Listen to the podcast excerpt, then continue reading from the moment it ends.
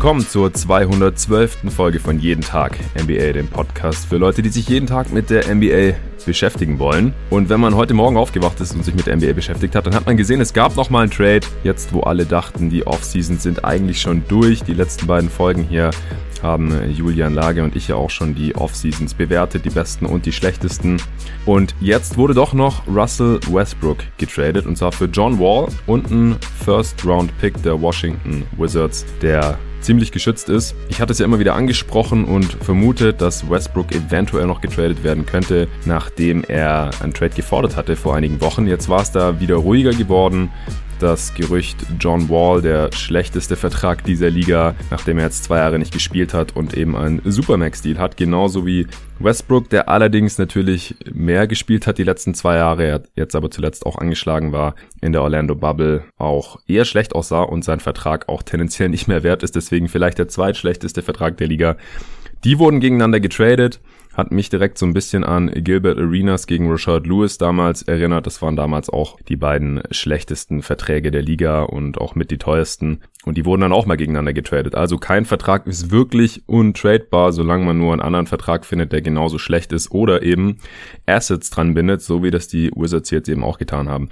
Darüber werde ich jetzt ein bisschen sprechen. Es wird eine kurze Folge, ein kurzes Update. Es sind nochmal zwei, drei andere Sachen passiert. LeBron hat nochmal verlängert um zwei weitere Jahre, wird nächsten Sommer also nicht Free Agent werden. Auch das verwundert jetzt nicht großartig. Und da gab es noch ein paar kleinere Deals, Minimumverträge, um hier und da noch ein Roster aufzufüllen, bevor die Teams jetzt ja schon in ihre Trainingslager gehen. Vorher gibt's kurz ein paar Shoutouts für die neuen Supporter. Fünf an der Zahl. Einer möchte keinen Shoutout haben, hat er mir geschrieben. Ist natürlich auch kein Problem. Zwei Bankspieler sind dazugekommen. Einmal der Marlon Rönnspieß und der Daniel Rote. Vielen Dank euch. Und die beiden Starter, die einen Shoutout bekommen, sind Philipp Lang und Felix Scheuermann. Ja, willkommen im Team Jeden Tag NBA. Durch euren Support tragt ihr euren Teil dazu bei, dass es diesen Podcast noch lange geben kann. Also ich habe jetzt auch nochmal auf die Zahlen geschaut vom November. Das war, was neue Supporter angeht, der beste Monat, seit es diesen Podcast gibt. Klar, ich habe das auch jetzt ein bisschen gepusht und euch hier immer wieder genervt im Podcast. Aber man merkt auch, so anders funktioniert es leider nicht. Ich wünschte, es würde anders gehen und ich könnte darauf verzichten und hier einfach nur zu 100% die ganze Zeit über die NBA quatschen. Aber äh, ich bin da ehrlich gesagt auf eure Unterstützung angewiesen. Wenn es annähernd so weiterläuft wie jetzt im November, dann brauchen wir uns auch keine Sorgen machen. Aber wenn ihr jetzt noch nicht supportet und ihr habt ein paar Euro übrig im Monat und euch ist dieser Podcast wichtig, dann geht doch bitte auch auf steadyhq.com slash jeden Tag NBA. Den Link findet ihr auch hier in der Podcast-Beschreibung und tragt euren Teil dazu bei, dass es jeden Tag NBA auch in der kommenden Saison noch gibt und dass ich auch in der nächsten Offseason hier noch solche Deals und Trades spontan für euch analysieren kann. Ja, Westbrook für John Wall. Ich finde den Deal aus verschiedenen Perspektiven interessant. Zum einen sieht man mal wieder, man kann nicht so wirklich was auf die Aussagen der General Manager geben. Ja, Spieler wird nicht getradet, sieht super aus. Hatte Shepard ja zuletzt erst noch zu Protokoll gegeben, nachdem es diese Gerüchte gab, dass Westbrook gegen John Wall getradet werden könnte, wollte John Wall ja anscheinend auch weg. Und dann tun die GMs natürlich immer ihr Bestes, nachdem solche Nachrichten an die Öffentlichkeit gedrungen sind, dass sie halt sagen, nee, nee, der wird nicht getradet, um halt den Wert nicht weiter zu torpedieren. Mich wundert es trotzdem, dass die die Wizards hier John Wall zu diesem Zeitpunkt abgeben, denn er hat jetzt, er ist jetzt gerade im absoluten Wert tief. Er hat zwei Jahre nicht gespielt. Keine, kein Mensch weiß, was der Mann noch bringen kann auf dem, auf dem Basketballfeld. Ich habe hier in den letzten Wochen auch immer wieder drüber gesprochen, dass die Wizards jetzt erstmal John Wall spielen lassen sollten und wenn er kein absolutes Wrack ist, er vielleicht seinen Wert bei den Wizards erstmal wieder ein bisschen steigern könnte und man ihn dann immer noch traden kann. Aber, dass sie ihn eben jetzt schon zu diesem Zeitpunkt getradet haben, zeigt, sie wollten ihn loswerden. Es ist auch mehr als nur ein Gerücht, dass Bradley Beal und John Wall sich nie besonders gut verstanden haben. Vielleicht ist das ja auch nochmal ein Faktor gewesen und eben ein Zeichen für Bradley Beal, hey, äh, wir tun hier alles, damit du dich wohlfühlst. Und um nächste Saison oder in dieser kommenden Saison jetzt auch eine bessere Chance haben, in die Playoffs einzuziehen, denn Russell Westbrook ist sein Deal, wie gesagt, auch nicht wert, ist äh, wahrscheinlich der zweitschlechteste Deal nach John Wall aktuell. Aber da ist es eben ein bisschen sicherer, dass er in der kommenden Saison tatsächlich helfen kann. Er ist ein ganz klarer Win-Now-Spieler. Letztes Jahr, wenn fit, ja auch durchaus noch jemand, der was zum Gewinn beitragen kann. Und ich kann mir auch nicht vorstellen, dass Shepard hier diesen Deal durchzieht, ohne vorher mit Bradley Beal gesprochen zu haben. Kommt zwar auch immer wieder vor, wie man dann in verschiedenen Spielerinterviews erfährt, die von Trades ihrer Teammates oder ihre, ihren eigenen Trades oft erst dann selbst durch Twitter erfahren haben oder so. Aber ich denke, in so einer heiklen Situation, wo Bradley Beal zwar vor circa einem Jahr erstmal nochmal verlängert hat, aber eben 2023 auch Free Agent wird, also dann 29 Jahre alt. Zu dem Zeitpunkt läuft dann auch Russell Westbrooks Deal aus. Und da hat man hier jetzt eben die etwas sichere Bank, ja, dass Russell Westbrook eben diese Saison auf jeden Fall noch ein NBA-Spieler ist. Bei John Wall weiß man das halt aktuell überhaupt nicht. Wie gut die beiden zusammenpassen werden, ich denke, das kann von bis gehen. Also von ist ein bisschen schwierig nebeneinander, weil Bradley Beal eigentlich der bessere Spieler mittlerweile ist. Letztes Jahr 30 Punkte pro Spiel gemacht hat, den Ball in seinen Händen braucht und es dann eher so ein Your Turn, My Turn Ding wird. Vor allem, wenn man nicht Five Out spielt wie die Houston Rockets, dann funktioniert es nicht so gut, wenn äh, Westbrook eben als Non-Shooter Ballhändler auf dem Feld ist und dann den Ball zu Beal gibt und man dann irgendwie Robin Lopez drauf hat als Big, der als Shooter nicht so besonders gefürchtet ist, dann wird es schnell sehr, sehr eng für Bradley Beal da auf dem Weg zum Korb. Auf der anderen Seite haben die Wizards schon Spielermaterial, dass sie drei Shooter neben die beiden stellen können. Mit Bertans ja auch ähm, einen der besten Shooter der Liga, jetzt gehalten relativ teuer. Bryant und Lopez haben jetzt mal ein paar Dreier genommen, aber ich denke, allzu viel Gravity haben die noch nicht. Hachimura und Avdia, die jüngeren Forwards, da muss man mal sehen, wie der Dreier jetzt fällt. Also die Wizards hatten zwar letzte Saison schon zeitweise eine Top 5 Offense, natürlich ohne Wall und natürlich auch ohne Westbrook. Aber da bin ich schon mal gespannt. Also die Hoffnung ist vielleicht, dass es ein bisschen so läuft wie Paul George neben Westbrook in Oklahoma City, als Paul George äh, weniger mit dem Ball in der Hand gemacht hat, weil er einfach auch nicht so der On-Ball-Creator ist. Natürlich lange nicht so wie James Harden. Ich denke, vom Skillset her könnte Beals Rolle auch eher in diese Richtung gehen. Das Ergebnis war ja damals, dass Paul George Dritter im MVP-Rennen geworden ist. Also das funktioniert funktioniert schon. Vielleicht liegt das Ergebnis mit Bradley Beal dann irgendwo dazwischen. Aber wie gesagt, äh, für mich sieht das hier so aus, als hätten die Wizards hier jetzt einfach eine Chance ergriffen, einen Spieler zu haben, von dem sie sich deutlich mehr erwarten als von John Wall in der kommenden Saison. Und niemand kennt John Walls Zustand so gut wie die Washington Wizards. Und deswegen waren sie auch bereit, hier noch einen First-Round-Pick draufzulegen sogar. Laut Shams Sharania ist der 2023 Lottery geschützt, also Top 14, 2024 dann noch Top 12, 25 Top 10 und 2026 Top 8 geschützt und danach wenn er jedes Mal bei den Wizards verbleibt, weil sie einfach jedes Mal so schlecht sind, dass sie da reinfallen, dann werden das zwei Second-Round-Picks. Dadurch, dass man heute keine Ahnung hat, wie die Wizards ab 2023 aussehen, ist es natürlich gut, dass er so hoch geschützt ist. Da kann nichts ganz Schlimmes passieren. Und wenn die Wizards da um die Playoffs mitspielen, beziehungsweise da nicht ganz so schlecht sind, dann äh, bekommen die Rockets diesen Pick relativ bald. Ja, und für die Rockets ist es auch ein super interessanter Deal. Also das macht sie für mich noch mehr zur Wundertüte. Ich hatte sie davor schon im Westen in so einem Tier drin, wo ich noch andere Teams drin habe, die eine hohe Upside haben haben, also bis um Western Conference Finals oder Finals mitspielen können, wenn alles perfekt verläuft, aber auch eine große Downside haben. Da müssen wir jetzt natürlich erstmal noch abwarten, was passiert mit James Harden.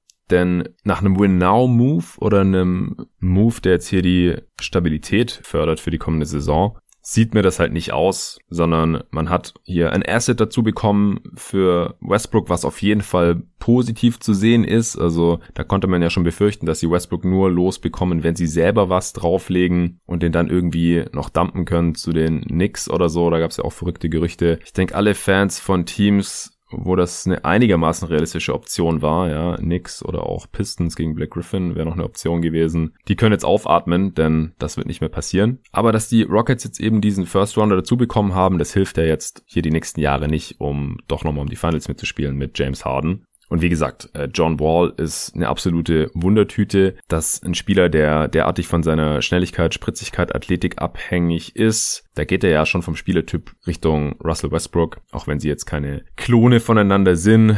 Wall war aus meiner Sicht immer der bessere und aktivere Defender. Ähnlich mieser Shooter, auch mit ähnlichen Problemen in der Entscheidungsfindung, also lieber Pull-up Zweier nehmen, als Richtung Ring zu gehen oder einen besser positionierten Mitspieler zu suchen. Ich finde, Wall ist ein etwas besserer Passer und Westbrook dafür ein noch aggressiverer Slasher, bessere Rebounder auch. Und er hat äh, eben in den letzten zwei Jahren deutlich mehr gespielt, selbstverständlich. Deswegen, die Chancen, dass Wall in der kommenden Saison auf dem Niveau von Westbrook spielen kann, die sind nicht wirklich einzuschätzen, aber meiner Meinung nach eher gering, denn Wall wird nicht mehr derselbe sein nach Achillessehnenriss. Also das äh, hätten wir wirklich noch nie vorher gesehen. Wie gesagt, da hatte ich ja äh, in der Answering Machine auch was drüber gesprochen, was von Wall jetzt noch zu erwarten ist. Da kann man dann auch gerne nochmal reinhören. Folge vom letzten Freitag. Dazu haben sie ja noch DeMarcus Cousins geholt gehabt, alter College Buddy von Kentucky von John Wall übrigens. Das ist eine Reunion, die sich viele schon länger gewünscht haben. Die beiden sicherlich auch. Die sollen noch sehr, sehr dicke gewesen sein die letzten Jahre. Da gab es ja schon vor vier, fünf Jahren irgendwelche Trade-Szenarien, die Cousins zu den Wizards gebracht hätten. Äh, natürlich ist letztendlich nie dazu gekommen. Cousins wurde dann zu den Pelicans getradet, hat dann bei den Warriors unterschrieben, dann bei den Lakers, konnte selber auch nie wirklich fit bleiben. Auch Achillessehnenriss. Also die hatten da ein sehr ähnliches Schicksal. Vom Skillset her könnte ich mir vorstellen, dass DeMarcus Cousins noch eher ein bisschen besser zurückkommen kann von so einem Achillessehnenriss, da er nicht ganz so von seinem Antritt lebt wie John Wall, aber dass man jetzt hier zwei solche Dudes drin hat, wo man einfach nur hoffen kann, das ist natürlich schon hochriskant. Deswegen würde es mich nicht wundern, wenn James Harden zumindest früher oder später noch getradet werden wird. Also man hat jetzt auch gesehen, die Rockets mit ihrem neuen Front Office, die machen hier jetzt nicht Moves um jeden Preis. Die haben ja jetzt, wie gesagt, auch noch geschaut, dass sie ein Asset zurückbekommen mit diesem Pick für Westbrook und so ähnlich wird es bestimmt auch mit James Harden laufen. Warum sollten sie ihn jetzt hier unter Wert traden, wenn er eben noch unter Vertrag steht? Und sie auch noch bis zur Deadline oder bis zum nächsten Sommer warten können. Und wer weiß, vielleicht sind Wall und Cousins ja einigermaßen fit, Wood fügt sich nahtlos ein, PJ Tucker spielt immer noch genauso gut wie letzte Saison und Harden bekommt hier im Training Camp und Preseason und Anfang der Saison ein bisschen Bock und äh, bleibt dann auch erstmal noch. Aber ich glaube, das Katastrophenpotenzial ist hier auch ziemlich hoch. Was machen sie, wenn bei Wall nichts mehr geht? Was machen sie, wenn Cousins nichts mehr bringt? Dann sind die Upside-Signings hier diese Offseason für die Cuts gewesen. Und dann wird es schon sehr, sehr schwierig hier mit den Playoffs in dieser Western Conference, wie ich finde. Also für die Zukunft fand ich das einen guten Move für die Rockets. Für die Gegenwart sind sie tendenziell eher schlechter geworden oder es ist halt riskanter und äh, erhöht aus meiner Sicht die Wahrscheinlichkeit, dass man Harden hier früher oder später noch traden wird. Für die Wizards sind sie in der kommenden Saison im durchschnittlichen Outcome wahrscheinlich besser geworden, einfach nur dadurch, dass Westbrook wahrscheinlicher fit ist und noch spielen kann. Die nächsten zwei, drei Jahre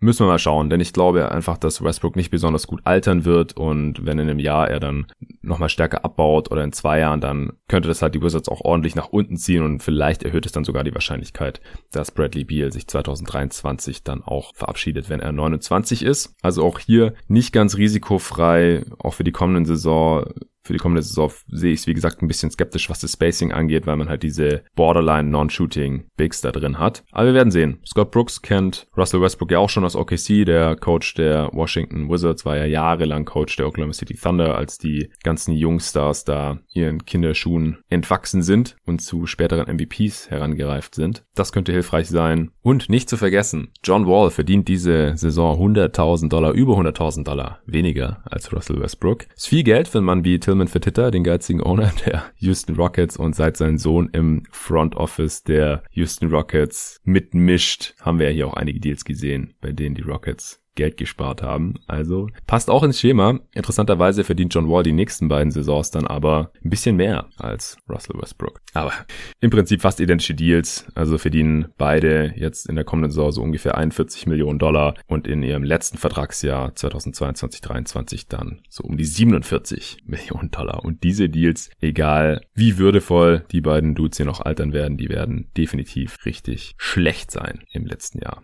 Ein anderer Spieler, bei dem die Chance größer ist, dass er in hohem Alter noch 40 plus Millionen Dollar wert sein kann, ist LeBron James. Und der hat, wie gesagt, bei den Los Angeles Lakers um zwei Jahre verlängert zwei Jahre und 85 Millionen Dollar. Er hätte ja nächsten Sommer aus seinem Vertrag aussteigen können. LeBron liebt ja diese Flexibilität, dass er jedes Jahr oder alle zwei Jahre sich umorientieren kann, flexibel bleiben kann, eventuell das Team wechseln kann oder einen noch besseren Deal unterschreiben kann. Und offensichtlich hat ihm aber gefallen, was die Lakers hier gemacht haben. Er ist Champ geworden, Finals MVP. Die Lakers haben sich in dieser Offseason ja nochmal verstärkt. Anthony Davis hat Stand Donnerstagmorgen immer noch nicht verlängert, aber ich denke, das ist nur noch Formsache. Von daher Super natürlich für die Lakers, denn sie haben hier Planungssicherheit. Das ist auch ein Luxus, den die Cavs zuletzt ja nie gehabt haben. Auch nachdem sie 2016 die Championship gewonnen haben, hat er sich da ja nicht länger committen wollen, wie Nico auf Twitter auch direkt angemerkt hat. Aber das ist vielleicht auch der Unterschied zwischen LA und Cleveland. LeBron will ja auch einfach dort leben mit seiner Familie. LeBron James Jr. geht ja auch dort zur High School und es wurde natürlich auch direkt wieder gemunkelt, dass LeBron jetzt bis 2023 verlängert hat, weil das der frühestmögliche Zeitpunkt ist, zu dem Brawny in die NBA wechseln könnte, falls die Liga dann tatsächlich Highschool-Spieler direkt wieder in die Draft zulässt. Das ist immer noch nicht ganz durch. Aber wenn das passiert, dann könnte ein NBA-Team Brawny James 2023 draften und dann ist Daddy James halt auch Free Agent und dann könnte der einfach dahin gehen, wo sein Sohn gedraftet wird zum Beispiel. Ja, ist hier direkt die Spekulation, aber das ist noch so lang hin. Ich verfolge äh, Brawny auch so ein bisschen nebenbei. Der ist noch ziemlich jung, der ist jetzt 16 geworden, wird äh, in seinem Jahrgang auf Rang 24 oder 25 gerankt. Ich habe das die Tage mal nachgeschaut. Da war auf Twitter so ein Bild erschienen, wie äh, Brawny halt mit seinem Vater und ein paar anderen Dudes ein Workout gemacht hat. Und ich fand das so krass, weil auf einem der Bilder sah halt Brawny äh, quasi aus wie der 16-jährige LeBron James. Also so vom Gesicht her. Also er kann ihn wirklich nicht verleugnen, sieht aus wie aus dem Gesicht geschnitten. Und ja, Bronny James sieht schon so aus, als hätte er einen krassen Körper für einen 16-Jährigen, ziemlich breiten Nacken, kräftiger Oberkörper, er sieht auch athletisch aus, aber er ist einfach deutlich kleiner als sein Vater, also er wurde ganz lange mit 6 Feet gemessen, also 1,83, so mit 15. Das ist natürlich jetzt nicht besonders klein und Spieler haben, viele Spieler haben ja auch erst mit 18, 19 nochmal so einen Wachstumsschub, aber jetzt ist er 16, wird mittlerweile mit 6'3 gelistet, aber LeBron war halt im selben Alter, glaube ich, schon 6'7 oder sogar 6'8 vielleicht. Deswegen könnte halt sein, dass äh, Brawny nur ein Point Guard wird und wie gesagt gilt aktuell nicht als einer der talentiertesten Spieler seines Jahrgangs und das obwohl er halt sehr sehr viel Hype auch erfährt natürlich als Sohn des besten Basketballers dieses Jahrtausends aber da haben wir noch ein paar Jahre Zeit, uns den Jungen ein bisschen näher anzusehen. Aber ich dachte, das sollte man hier noch erwähnt haben. Mit dem neuen Vertragsende von LeBron James im Jahr 2023. So ein paar kleinere Deals würde ich jetzt hier noch kurz runterrattern, die passiert sind seit der letzten Aufnahme. Ich habe mir jetzt ja auch mal zwei Tage Pause gegönnt hier. Meine Freundin hatte Geburtstag. Bis Wochenende hatte ich auch meine Schwester in Leipzig besucht. Natürlich alles Corona-konform, ja? nur maximal zwei Haushalte zusammen und so weiter. Aber durch meine Masterarbeit und den ganzen Stress hier die letzten Wochen hatte ich halt auch viele Leute schon länger nicht mehr gesehen und es ist ja dann auch nichts mehr passiert. Bis zu diesem Westbrook-Trade. Übrigens auch wie letzte Offseason eigentlich. Da war ja auch schon alles durch und dann wurde Westbrook doch noch gegen Chris Paul getradet, relativ spät in der Offseason. Also man kommt nie zur Ruhe hier in dieser Liga. So, was ist noch passiert? Ja, bleiben wir noch mal bei den Lakers. Die haben noch Jared Dudley einen neuen Vertrag gegeben. Natürlich Veteran Minimum, nichts Besonderes. Aber ich denke für die Teamkultur, für den Lockerroom dort war er schon relativ wichtig, auch in der Bubble. Da gab es einen ziemlich guten Podcast mit Bill Simmons und Ryan Rossillo, den ich nur empfehlen kann. Da hat er ziemlich viel Einblick gewährt hinter die Kulissen der LA Lakers und ihrem Championship Run. Die Clippers haben Joachim Noah entlassen. Der hat dann direkt auch sein Retirement verkündet, also ist jetzt in Rente gegangen. Ich denke, das hat er sich auch verdient. Hatte ja nochmal zwei Versuche da in Memphis und bei den Clippers letzte Saison, wenn die noch Champ geworden wären, hätte noch einen Ring abgegriffen, hat nicht so geklappt jetzt. Natürlich äh, vor allem prominent geworden in Chicago damals als Defensive Player of the Year, war auch mal dritter oder vierter im MVP-Rennen, das hatte ich auch mit Nico in der Redraft seines Jahrgangs ausführlich besprochen gehabt, also da war er wirklich stark und äh, dann von den Knicks überbezahlt worden, nachdem er eigentlich schon ein bisschen durch war, auch von Verletzungen geplagt und die letzten Jahre waren dann nicht mehr so illuster. Ja, der ist jetzt raus bei den Clippers. Die haben sich dafür Nick Batum reingeholt, nachdem der von den Hornets gestretched waved worden war. Außerdem haben die Clippers sich auch Reggie Jackson zurückgeholt, ein Jahresvertrag. Ich gehe mal davon aus zum Minimum, denn viel mehr Platz haben sie auch nicht mehr. Ja, ist vollkommen in Ordnung, war noch einer der besseren Spieler in den Playoffs, kann man von der Bank bringen als Backup Guard auf der 1 oder 2. Er kennt die Spieler schon, das Team kennt ihn. Von daher würde ich das solide nennen und wenn es da doch nicht mehr passen sollte, Minimumvertrag macht mir nie besonders viel falsch. Rondé Hollis Jefferson noch ein solider Deal für die Minnesota Timberwolves. Die brauchen dringend noch ein bisschen Defense, gerade so auf dem Flügel oder auf der Vier da neben Carl Anthony Towns. Leider kann er überhaupt nicht werfen, deswegen hier jetzt halt auch nur ein Minimumvertrag, denn wenn er nur ein bisschen besserer Offensivspieler wäre, dann würden sich die Spieler nach ihm natürlich die Finger lecken mit seiner Athletik und seiner Defense, aber das hat er einfach noch nicht gezeigt in seinen sechs Jahren in der NBA bisher. Deswegen halt hier noch kurz vor Torschluss erst zu den Wolves zum Minimum. Andrew Bogut ist auch zurückgetreten, nachdem er hier wohl kein Team mehr gefunden hat nach 14 NBA-Saisons. War mal erster Pick, haben wir auch damals in der Redraft ausführlich besprochen. Natürlich seine Karriere. Evan Turner wird Coach halte ich auch für eine gute Idee, denn als NBA-Spieler war sein Skillset auch zuletzt immer schwieriger geworden, hat er wahrscheinlich auch nichts mehr gefunden nach nur zehn Jahren NBA. Zweiter Pick auch damals gewesen, also echt eine enttäuschende Karriere gehabt. Kohle hat er trotzdem noch genug verdient, hat er 2016 auch einen dieser sogenannten Sour 16 Deals bekommen für, von den Portland Trailblazers damals. Sein Deal wurde jetzt die letzten Jahre noch ein bisschen rumgereicht. Atlanta, Minnesota und so hat er nicht mehr wirklich eine Rolle gespielt. Gerald Green noch so ein Rekonvaleszent. Äh, in Houston nochmal ein ungarantierter Vertrag. Der hatte sich ja auch, was hatten der gehabt? Ich glaube, ein Kreuzbandriss, auch irgendwas Schlimmeres auf jeden Fall. Auch schon älteres Semester jetzt. Äh, gewissenloser Shooter, wenn der Wurf fällt, dann geben ihm die Rockets hier vielleicht nochmal eine Chance. Ist auch aus Houston, wenn gerade nicht alles täuscht und kehrt deswegen auch immer wieder gerne dorthin zurück. Ja, ansonsten ist der Gordon Hayward Move zu den Hornets mittlerweile auch offiziell geworden, als ich mit Julian die schlechtesten Offseasons hier besprochen habe in der vorletzten Folge. Da war das alles noch nicht so ganz durch, aber die Celtics haben es jetzt doch noch geschafft, das ähm, in einem Sign-and-Trade zu machen. Der Vorteil für die Celtics ist, sie signen und traden Gordon Hayward und da sie keinen Spieler im Gegenzug bekommen, sondern nur so ein Fake Second-Round-Pick, haben sie jetzt eine Trade Exception bekommen in der Höhe des ersten Vertragsjahres von Gordon Hayward, also 28,5 Millionen. Das liegt einfach daran, dass aufgrund der CBA-Regularien bei einem Trade in der NBA die Gehälter immer ausgeglichen sein müssen, beziehungsweise wenn sie halt nicht zufällig komplett identisch sind, was selten der Fall ist, dann wird immer eine Trade Exception erstellt über die Differenz und wenn die Differenz halt quasi 100% ist, weil kein Spieler getradet wird, was die Hornets halt machen konnten, weil sie den Cap Space kreiert hatten, nachdem sie Nick Batum gestretched gewaved haben, hatten sie halt diesen Platz unterm Salary Cap, dann können sie halt äh, sich einen Spieler reinholen in einem Sign and Trade, ohne dafür irgendwelches Gehalt abzugeben. Und die Celtics bekommen diese Trade Exception. Was können sie damit jetzt machen? Sie können innerhalb eines Jahres diese Trade Exception gegen einen Spieler mit einem Gehalt von bis zu 28,5 Millionen Dollar traden. Muss, muss nicht so hoch sein, kann auch weniger sein. Sie können diese Exception auch aufsplitten auf mehrere Trades, auf mehrere Spieler. Aber damit haben sie jetzt halt die Möglichkeit, immerhin noch in dieser Saison einen Trade zu machen. Das ist schwierig, weil sie ja hardcapped sind durch die Mid-Level, den Mid-Level-Deal für Tristan Thompson. Aber dann auch in der nächsten Offseason, Draft Night, Free Agency, da können sie überall noch diese Trade Exception einsetzen. Müssen sie aber auch nicht. Es gibt ihnen Flexibilität. Aber ich denke mal, dass sie sich davon schon was erhoffen, denn sie haben selber auch noch zwei Second-Round-Picks dafür gezahlt, den Hornets, dass sie das machen. Denn die, die hätten ja Gordon, Gordon Hayward auch einfach so sein können.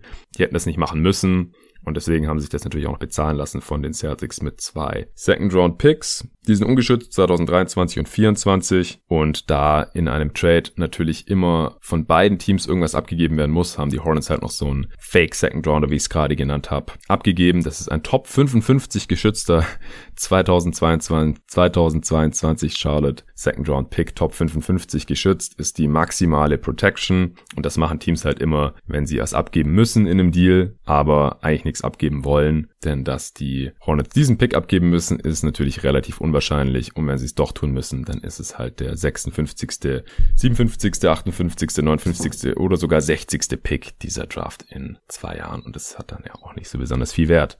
Die Kings haben sich noch Glenn Robinson, den dritten, reingeholt. Ist solide, denn sie sind relativ dünn da auf dem Flügel mit ziemlich jungen Spielern, Daquan Jeffries, Robert Woodard und Harrison Barnes natürlich, der aber wahrscheinlich auch wieder viel auf der 4 spielen wird. Glenn Robinson bei den Sixers zuletzt, der nicht so besonders überzeugt, ist zwar relativ athletisch, aber bisschen inkonstanter Werfer, nicht der beste Defender. Sonst wäre er als spielbarer Wing hier in dieser Free Agency auch schon deutlich früher und teurer weggegangen, jetzt ein Jahr zum Minimum. Da macht man nichts falsch. Die Knicks holen sich noch Michael Kid Gilchrist rein, ein Jahresvertrag ungarantiert jetzt fürs Training Camp, denn sie haben auch gar keinen Roster-Spot mehr frei, wenn der jetzt total toll sein sollte, was ich mir nicht vorstellen kann, der kann eigentlich nur verteidigen.